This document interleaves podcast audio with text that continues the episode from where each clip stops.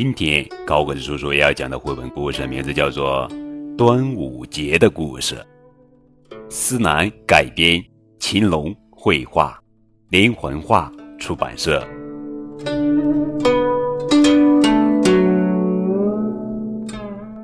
很久以前，在中国的土地上有许多小国，其中有个楚国。楚国有个大臣，名叫屈原。楚国旁边有个秦国，秦国有统一天下的野心，把楚国当作最大的敌人。屈原向楚王提出许多治理国家的好主张，可楚王就是不听，屈原非常伤心。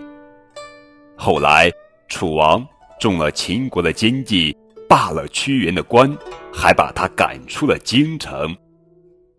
屈原离开京城，来到了汨罗江边。他想到国家的前途，想到老百姓的苦难，心里难过极了。他一边走着，一边悲叹：“长太息，一言涕兮。”哀民生之多金。汨罗江边的一位老渔夫认出了屈原，请他住在自己的茅棚里。屈原眼巴巴地等待着来自京城的消息，他多想再回到楚王身边，为国家尽力啊！屈原等啊，盼啊，可楚王总也没召见他。逃难的百姓越来越多了。一天，屈原问一个逃难的老头：“京城怎么样了？”老头颤巍巍地说：“唉，秦国的兵已经打进了京城，我们，我们已经亡国了。”听到国家遭难的消息。屈原万念俱灰。五月初五的晚上，屈原抱着一块大石头，一头扎进了汨罗江。老百姓划着船去寻找屈原，可是江水滚滚，屈原在哪里？人们划啊划啊，月亮落下去了，不见屈原的影子。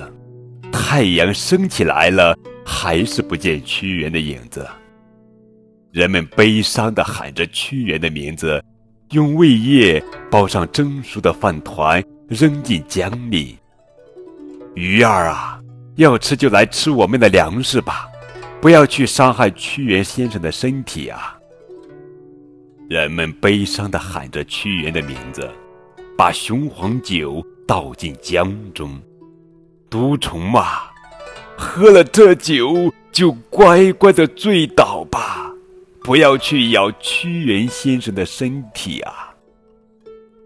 大家找了几天几夜也没有找到屈原，男女老少都悲伤的哭了。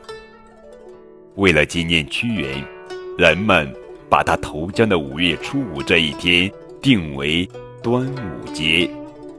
每年的这一天，人们都要吃用胃液包成的粽子，喝雄黄酒。在南方许多地方，人们还要赛龙舟，看江上的龙舟一只比一只威风。端午节包粽子、赛龙舟的活动，都是对屈原的纪念。屈原爱国家，爱百姓。人们永远不会忘记他。